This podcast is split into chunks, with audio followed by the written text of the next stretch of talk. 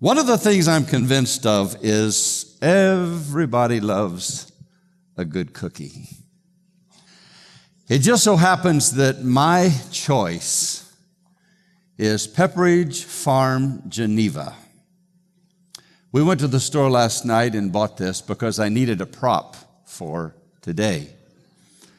So, so I get it home and my wife comes in and she sees that I'm eating the cookies. And she said, I thought you bought that as a prop. I said, The package. I bought the package as a prop. The cookies just were an extra. So, whether it's a good cookie, and by the way, if any of you in your travels, as you're shopping in Wegmans or Giant Eagle or Tops or wherever, and you go down the cookie aisle and you're passing the cookies, and Pastor Don comes to your mind, well, you know, just be obedient. but whether it's a good pack of cookies or a good cup of coffee or nice cold drink or whatever it is, the problem I had last night was I lost my self control. And here's the thing even if you don't know what you like or you don't know what you want, we live in a culture today that will tell us what we like and what we want. Through advertising, through any kind of media presentation whatsoever, it will convince us that we have to have this in order to be a happy, prosperous, productive person. In fact, when I was at the little White House, um, Gene Dennett had went out to the grocery store, and I said, "While you're out there, will you pick me up two packages of Geneva cookies?" And she's going, "Cookies? We got cookies." I go, "No, no, no, no, no. Geneva cookies." So she brings them back, and she said, "Pastor Don, those are expensive." I said, "Yeah, yeah, because they're good." And she said. And she says, There's only 15 in a package. She said, How many do you eat at a time? I said, All of them. And she said, I can see that. Because here's the, here's the thing. When you read on the, and she wasn't looking at my stomach when she made that comment. But here's the thing. When you look on the side of the packet, it says serving size three cookies. Now, the cookies are the size of this cookie on the front of the pack. Three. I, I can get that many on the left side of my mouth. But if that isn't convincing enough, listen to this. It will make you want to run out of here and buy this cookie. Listen to this. Journey into the texture of a Geneva, an enchantingly textured collage of indulgent delight this beautifully decorated cookie is accompanied by a smooth chocolate layer with crunchy pecans, an adventure in texture. It sold me. But I had a problem with self control. And our message this morning, Enduring the Culture, most of you that are here today will relate to me in understanding how we deal when life is out of control. I obviously knew I was preaching this Sunday, and in the beginning of the week, I was getting prepared and I felt like I was ahead, and I had my sermon outline done, and I, felt like I, I was in control. Things were all right. And I came home Tuesday night and I sat down at the table, and Barb says, I've got some news for you. And she said, You better hang on to the table. Now, the only thing I could think of was she ate my cookies. I wish that that's all it would have been. We had a situation with our son and our, our newest daughter in law, and the thing happened, and really tough. It just, it's everything that I felt like I had control of, just I didn't have control anymore. And it was like spinning and spinning. Now, there, there was, was not infidelity, nothing at all like that, but just a situation to where we had just been there. They just bought a, a new home. The kids are getting adjusted. Everything was fantastic. And then we get this word, and it just kind of seems like my world goes upside down. And probably a lot of us have been in that situation where we feel like things are out of control. We look at our world around us, we look at our family, we look at our situation, and we've been in places where it just seems like everything is out of control. Now, in order to set this message up this morning, I, am going to have to take us back into Scripture to help us to kind of understand. I'm going to, I'm going to start here and we're going to bring up to where we are today. Listen to this for a moment, if you will, with me. In 2 Timothy chapter 3, verse 1 through 5, Paul says to Timothy, he begins by saying, Mark this, write it down, circle it, underline it. And if you've ever read through the New Testament, you had to have come to this particular portion of Scripture. And listen to what it says. There will be terrible times in the last days.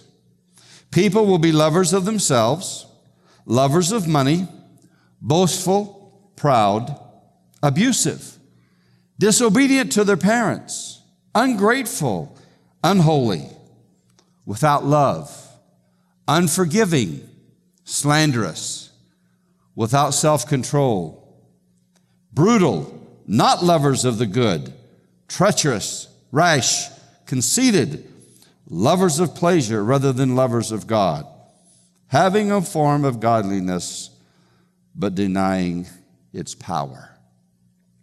That was written in Paul's day.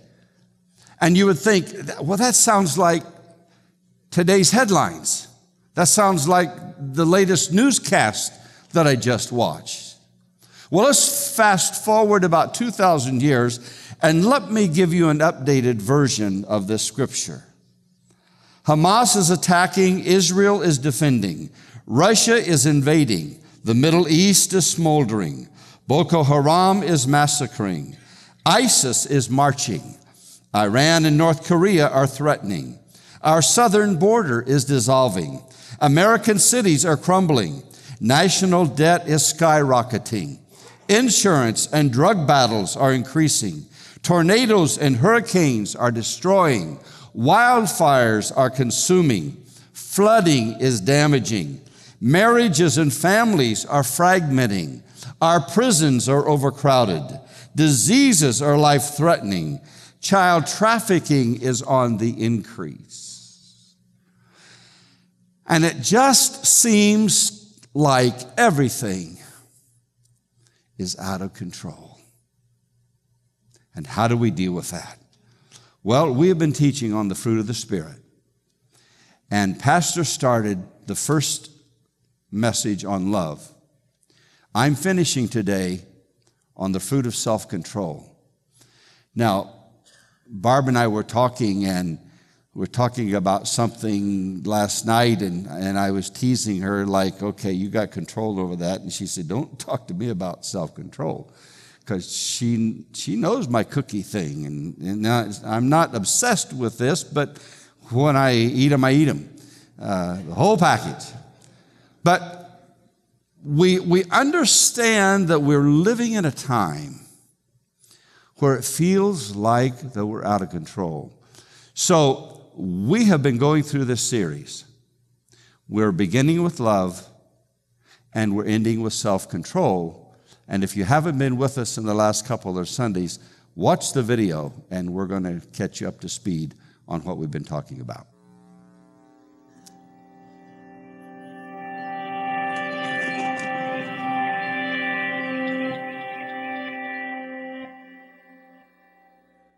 Every day, we face challenging circumstances that are accompanied by difficult decisions we have the choice to respond by faith, or we can let doubt dictate our decision making. And the response we choose determines the type of seed we sow a seed of fear or a seed of faith. The seed we sow determines the fruit we produce, and the fruit produced reflects the person we are. When we react in our own strength, we plant unhealthy seeds that produce fruits of the sinful nature bitterness, misery, worry, and frustration, harshness, evil, dishonesty, violence, and indulgence. These choices prevent us from becoming the person God created us to be and growing in our relationship with Him. When we choose to trust God, we plant seeds that open our hearts to be filled with the fruit of the Spirit love, joy, peace, patience, and kindness, goodness, faithfulness, gentleness, and self control. We reflect the image of Christ to the world and experience the very nature of God in our lives. Not have the power to produce this good fruit, we do have the choice to plant good seed. A seed of fear or a seed of faith. What seeds will you sow?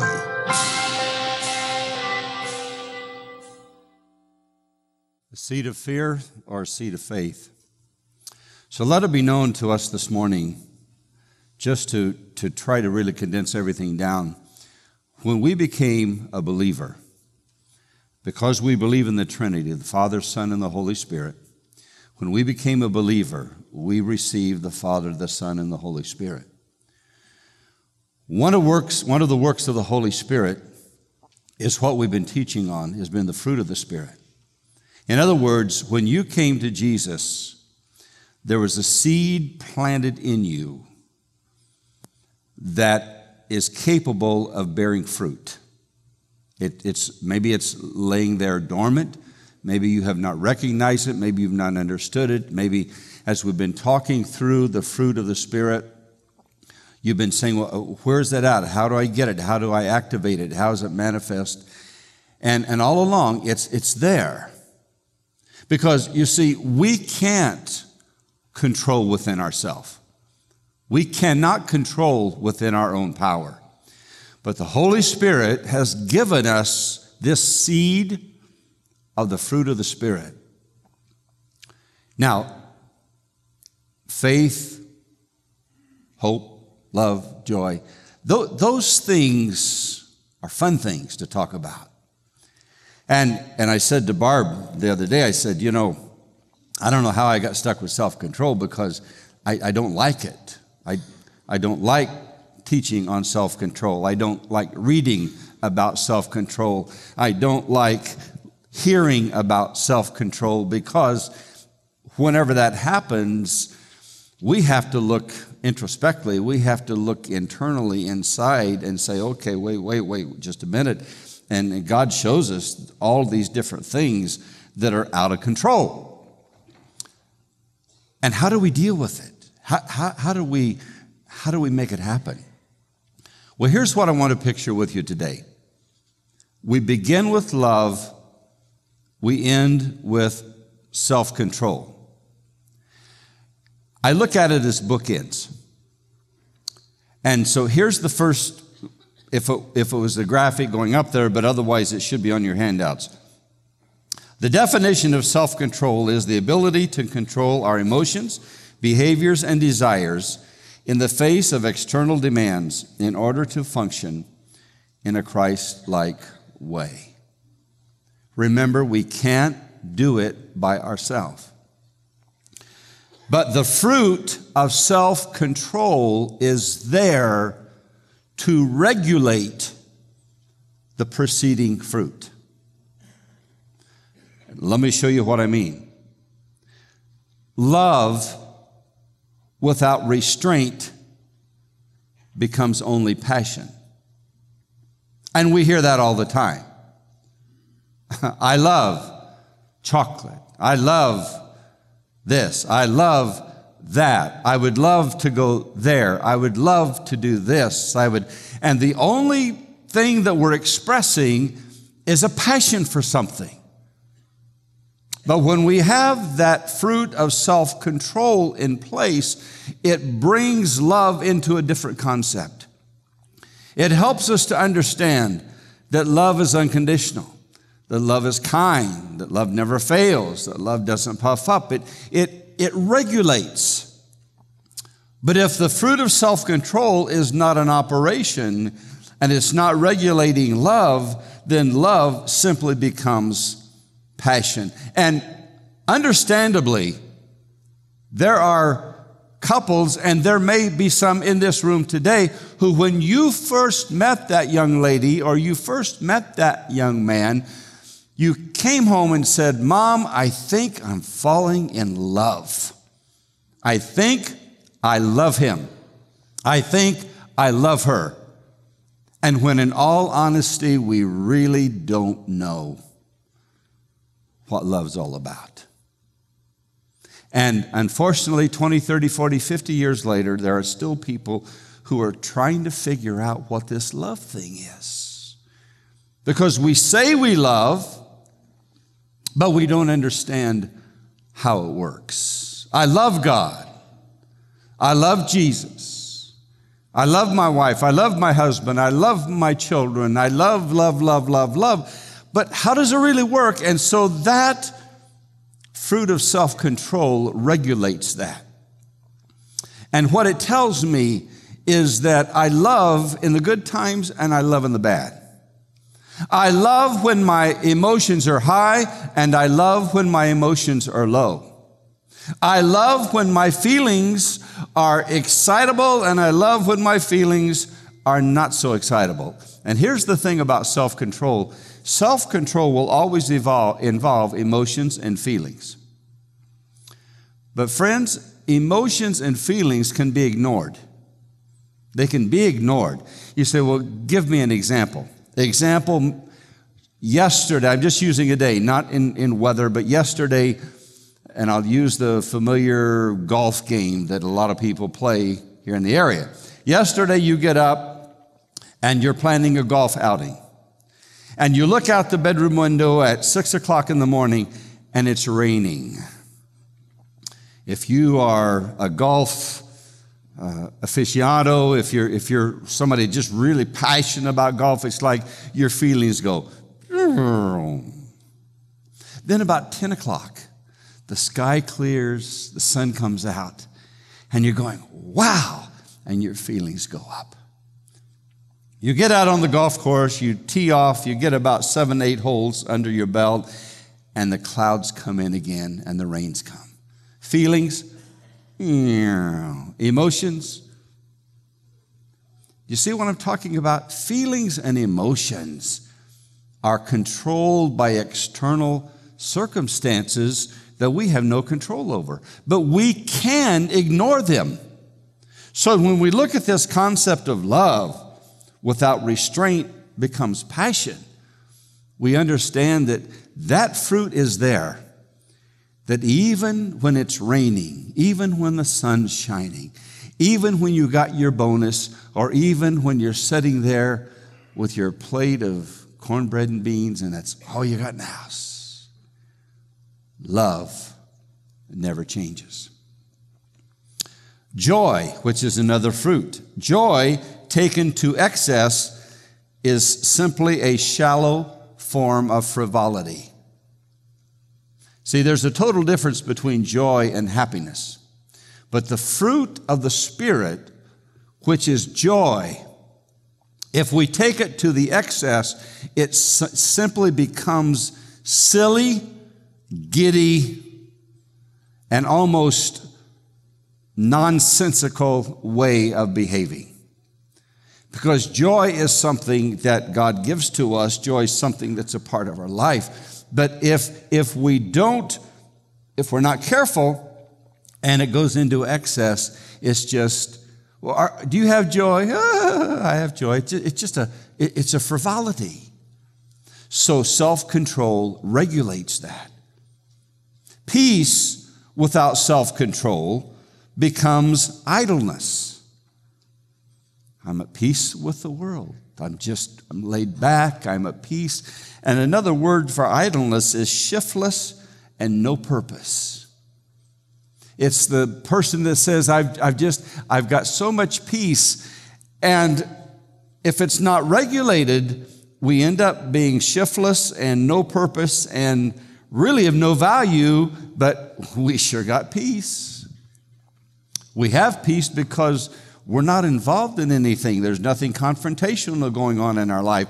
So it's just, to us, it's just, it's peace.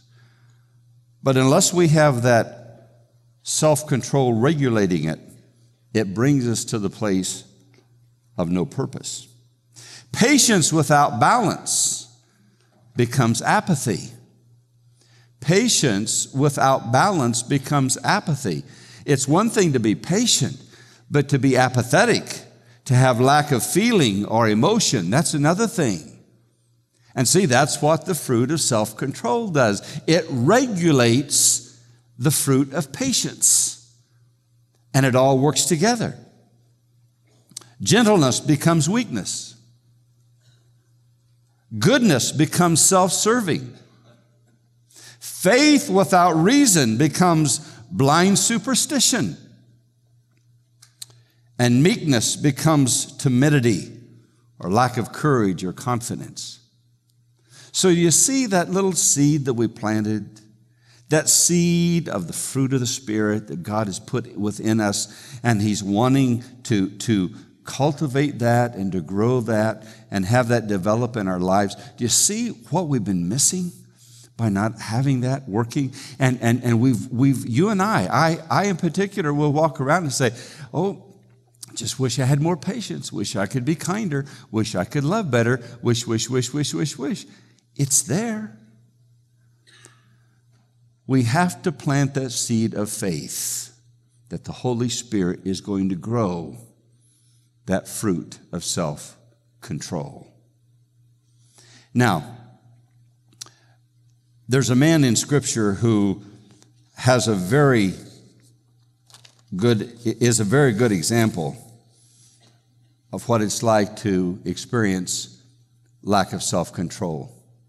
His name's Paul. This is not a man who was just simply somebody off the street. This is a man who was educated. He was a smart guy. He was sharp.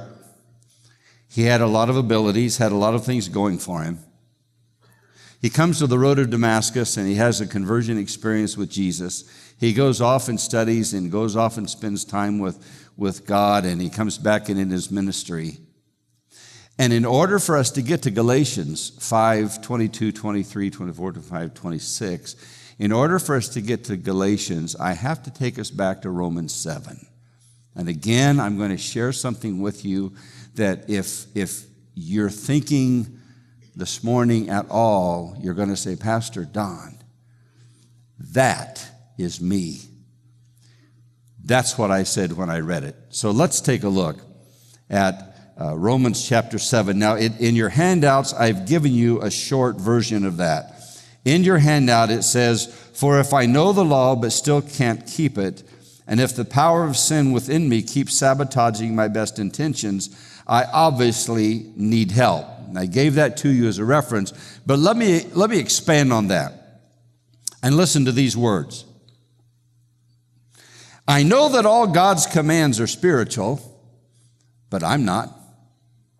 Isn't this also your experience? Yes, I'm full of myself, after all. I've spent a long time in sin's prison.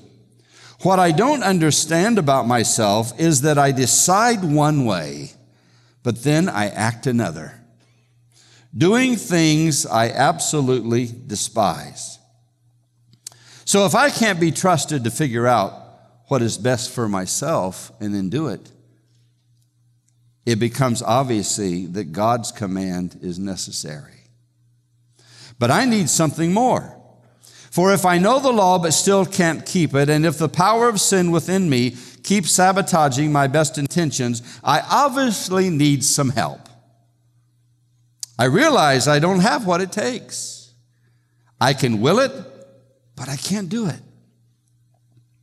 I decide to do good, but I don't really do it. I decide not to do bad, but then I do it anyway. My decisions, such as they are, don't result in actions. Something has gone wrong deep within me and gets the better of me every time. It happens so regularly that it's predictable. The moment I decide to do good, sin is there to trip me up. I truly delight in God's commands, but it's pretty obvious that not all of me joins in that delight. Parts of me covertly rebel, and just when I least expect it, they take charge. I've tried everything and nothing helps. I'm at the end of my rope. Is there no one can do anything for me? That is me. Are you following the words that I was reading? And are you saying to yourself this morning, that is me? I want to do good, but I can't. I don't want to do this, but I do it. I know God is good. I know God has saved me. I know God loves me. I know God has a plan for me. But every time I get to the point of victory, it seems like I get nailed again. That is me. And probably every one of us in here could turn to our friends on the right or left and say, That is me. And if it's not you today, it very well could have been you last week. And if it's not you today, it very possibly will be you next week. Because, friends, we live in flesh. And I said this many, many, many months ago. When we come to Christ, our heart gets saved, but our body doesn't get saved. And our mind doesn't get saved. That's a work in progress. That's something that we work on. Be not conformed to this world, but transformed by the renewing of your mind. It's something that we daily walk out. And if there's times that we're walking with Christ and it seems like that we're doing good, and all of a sudden we trip, and in our plain English, as Christianese as we can, we say, doggone it. I'm trying. I'm trying. I'm trying, but something is stopping me from doing or not doing, and I don't understand where I can get an answer from. Is there somebody that can help me? And Paul comes along and says, now to Galatians chapter 5. So I say, walk by the Spirit and you will not gratify the desires of the flesh. For the flesh desires what is contrary to the spirit, and the spirit what is contrary to the flesh. They are in conflict with each other, so that you are not to do whatever you want. Conflict, conflict. I call this self control is a battle between a divided self. You say, Well, I wish I could just be a pastor so I wouldn't have to experience that. Doesn't work that way. I wish I could be one of those television personalities that, that I don't have to experience that. It doesn't work that way because even though we are walking in the Spirit and we're wanting to do the very best that we can, there's still an overcoming of the flesh that we have to experience. But there is, there is a way of walking by the Spirit. And you say, now, now, wait a minute, Pastor Don, tell me a little bit more about that because it sounds kind of spooky to me. Walking in the Spirit. Is that, does that mean like I'm a ghost and I just kind of go through walls and I just kind of float in the air? No. No, walking in the Spirit is basically allowing the Holy Spirit to control our lives and listening to the Holy Spirit because the Holy Spirit is the third person of the Trinity. And the Holy Spirit can be grieved, uh, he can be resisted, uh, he can be ignored. Uh, there, there's several things that we do, but the work of the Holy Spirit is to give us that wisdom and bring us into that truth. Because it's not, it can't be legalistic.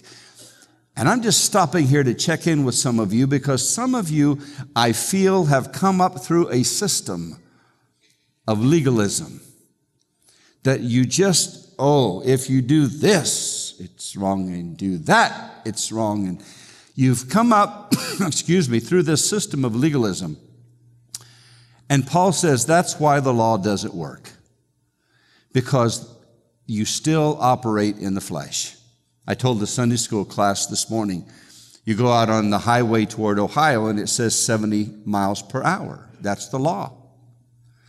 But you're in your car with your foot on the accelerator in the flesh. And you're up to 72 and 75 and 78 and 80. And so therefore, law's not working until the lights come on and the sirens sound. Then the law works. But until then, you are, that law, that 70 mile per hour sign is not doing a bit of good because you're operating, and I am operating in the flesh. So the Apostle Paul says, walk by the Spirit, and you'll not gratify the desires of the flesh. And the way that we do that is allowing the fruit of self control to be evident in our lives. So, if the battle is me, this is me, and walking in the Spirit, this is what I do, where do we go from here? Well, we have to go to 1 Corinthians chapter 9, and it says this. The Apostle Paul says, Do you not know that in a race of all the runners run, but only one gets the prize? Run in such a way as to get the prize. Everyone who competes in the games goes into strict training. They do it to get a crown that will not last, but we do it to get a crown that will last forever. Therefore, I do not run like someone running aimlessly. I do not fight like a boxer beating the air. No, I strike a blow to my body and I make it my slave so that after I preach to others, I myself will not be qualified for the prize. This is how I run.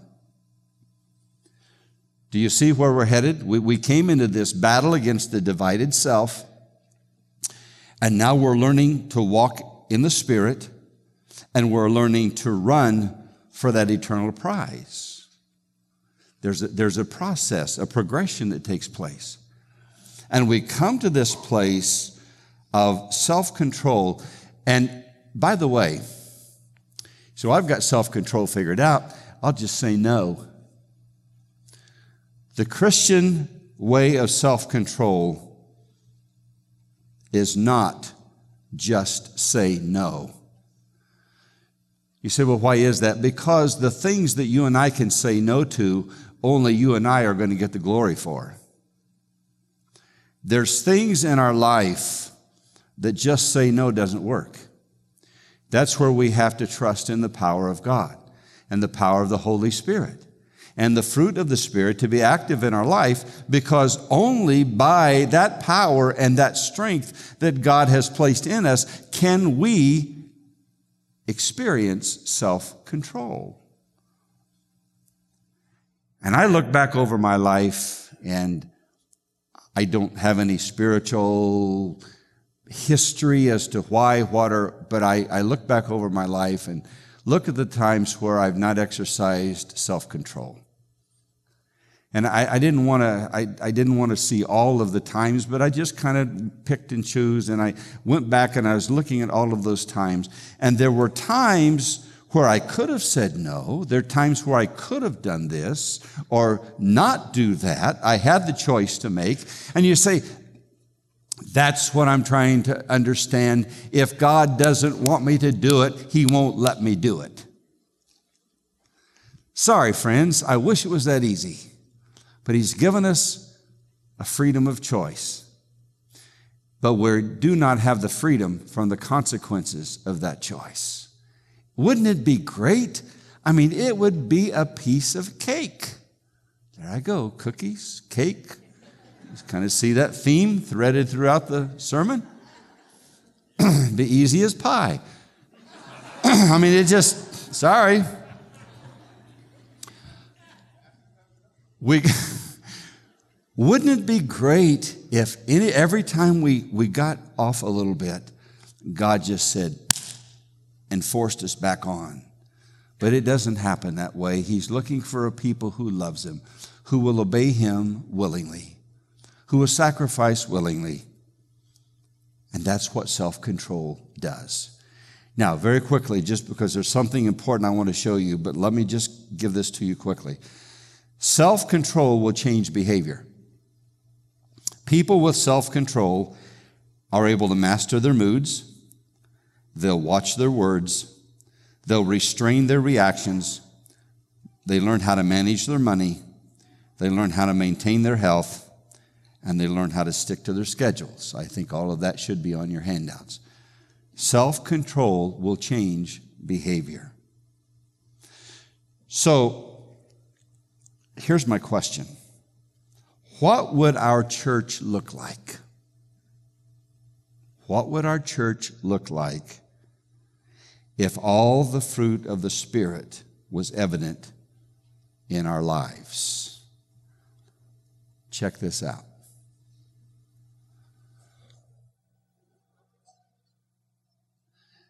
This is the tree of 40 fruit.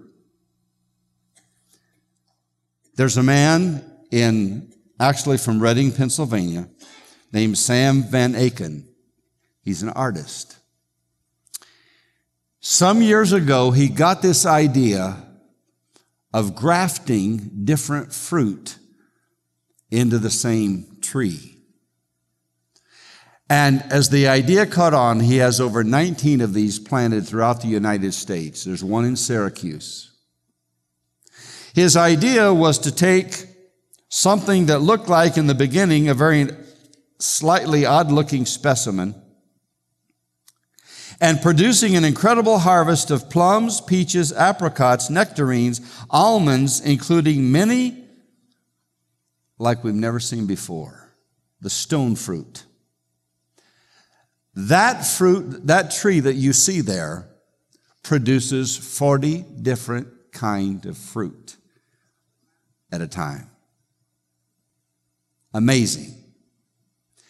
The reason I wanted to show you that picture was because in this body of believers at Erie First, there are multiple personalities, there are multiple talents, multiple gifts, there are multiple, multiple people in, in ethnicity and culture and all age and size and everything that you can think of.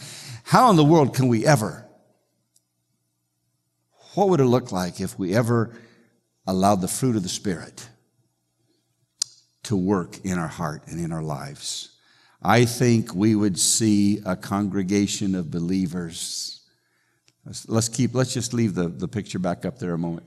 I think we would see a congregation of believers that would be functioning and working and loving and serving and, and being together and, and that fruit is coming out and it's producing. And it's, it's something that's very, very, very important in what we do as a congregation. Now, there it is. I just want you to get that image in your mind as I share a couple of things. He was asked, How long does it take to develop? It takes about five years. The reason I say that is because for those of you listening to me this morning, you say, Pastor Don, how fast can I get this fruit kicking in? How, how fast can, can I get it moving by this afternoon? All, all of the fruit? It may take a while. It may take a while. I don't know how long, but I know at least 67 years. It may take a while. But it takes about five years to develop after the planting. But what happens after he plants? Does he just leave it? He says, No. He said, I come back every season and I take it through a pruning process and a grafting process. While it's growing, while it's developing, while it's producing, it still has to be pruned and it still has to be grafted. But while all this has taken place, it's producing these 40 fruit.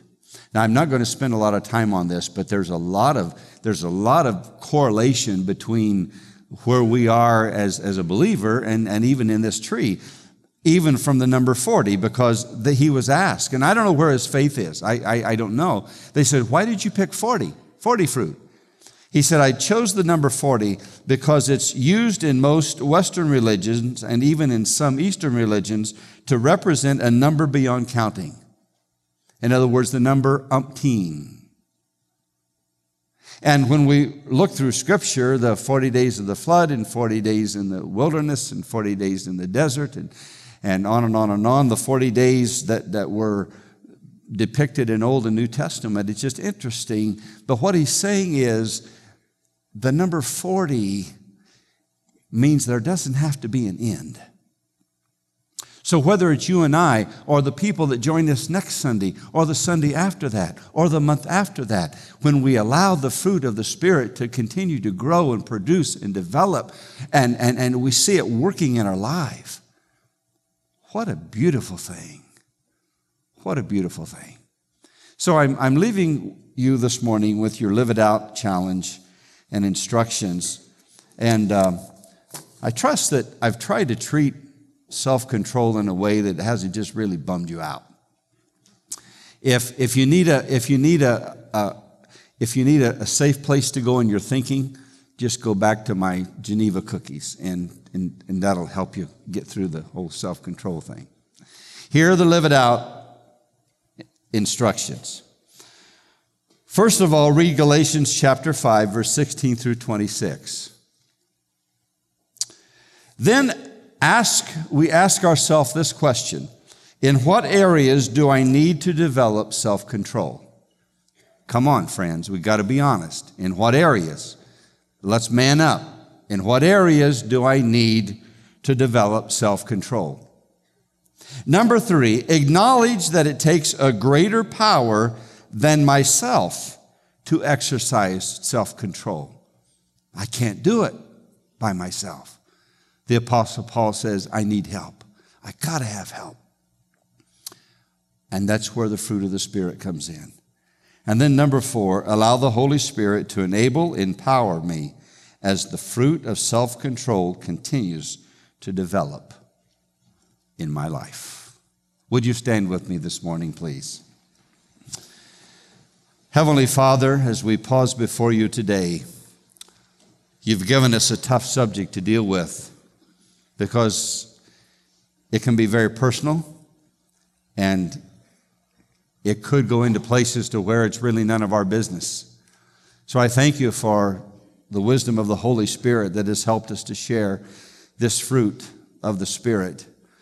And I pray, Father, that those that have been in this sanctuary today, it's not a personality and it's not a presentation, but it's the power and presence of the Holy Spirit that we're seeking this morning that will, will just impregnate our mind and our heart with your word. And Father, we're so thankful that, that we have a, a, an example like Paul, who was a great man, wrote many of the epistles, a great man that we admired of the beatings and the tortures and, and all of the things as he's went through. And yet he says, I need help. I need help. I can't do it by myself. Who can help me? And we learned this morning, Father, that as we walk in the Spirit, that you give us the ability to exercise self control. So I pray for my friends today. I pray for Erie First Assembly.